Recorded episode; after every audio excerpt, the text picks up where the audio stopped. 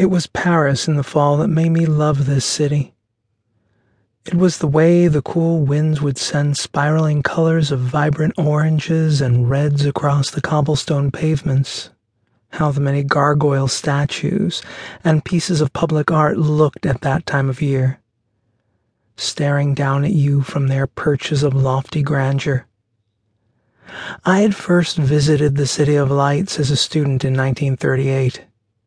My father, back in the United States, had made his fortune in his youth when he inherited one of the largest publishing houses in the country at the time.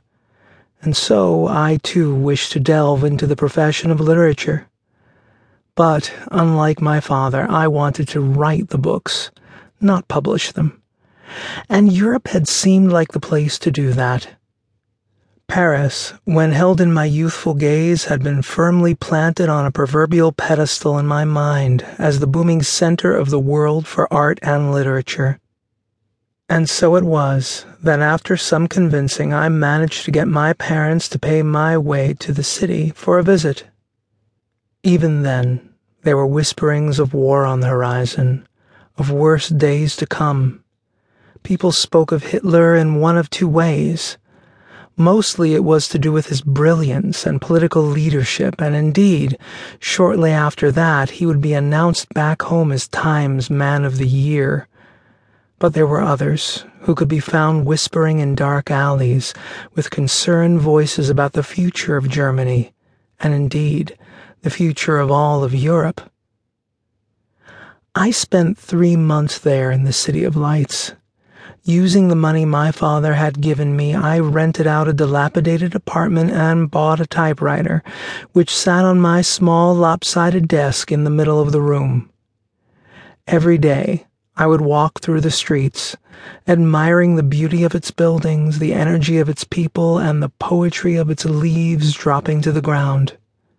I would walk past the steps of the majestic Hotel de Ville, which would one day play host to Charles de Gaulle's stirring speech, and try to gain inspiration for my first manuscript. However, it would seem that I soon became overwhelmed by the city and all of its glory, for during that three month period I believe I only wrote perhaps seventeen pages. And then the war began, and it wasn't until the liberation of Paris in 44 that I suddenly felt its cobblestones calling to me once again from across the ocean. Six years had passed, and I was no longer a youth filled with lust and ambition.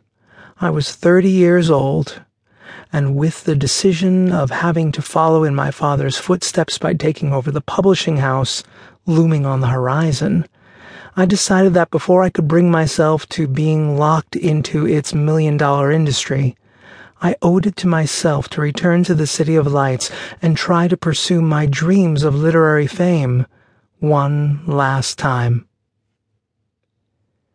It was after the war by the time I managed to touch foot inside that marvelous city again, and Adolf Hitler had already committed suicide. We had won, of course, but there was still an uncomfortable atmosphere resting over all of Europe like a thick smog. Gone were the days of bohemian brilliance that had been made famous by the likes of Hemingway and Picasso. No, the brilliance that my romantic heart had fallen in love with as a child had become gray and wilted in those days.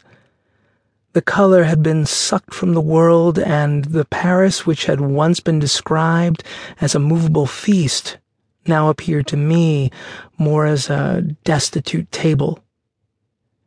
Shortly after arriving, I realized that the golden age of literature for Paris, and for me, had been cut short by the war, and the struggling writer was no longer a romanticized occupation. So, I set up a small business to make ends meet, a fool's errand to survive on. At least until the life came back into the city and my dreams could be accomplished. I became Daniel Ransom, private investigator, a foreigner regarded with suspicion by locals and someone well known for having a love affair with a bottle of single malt.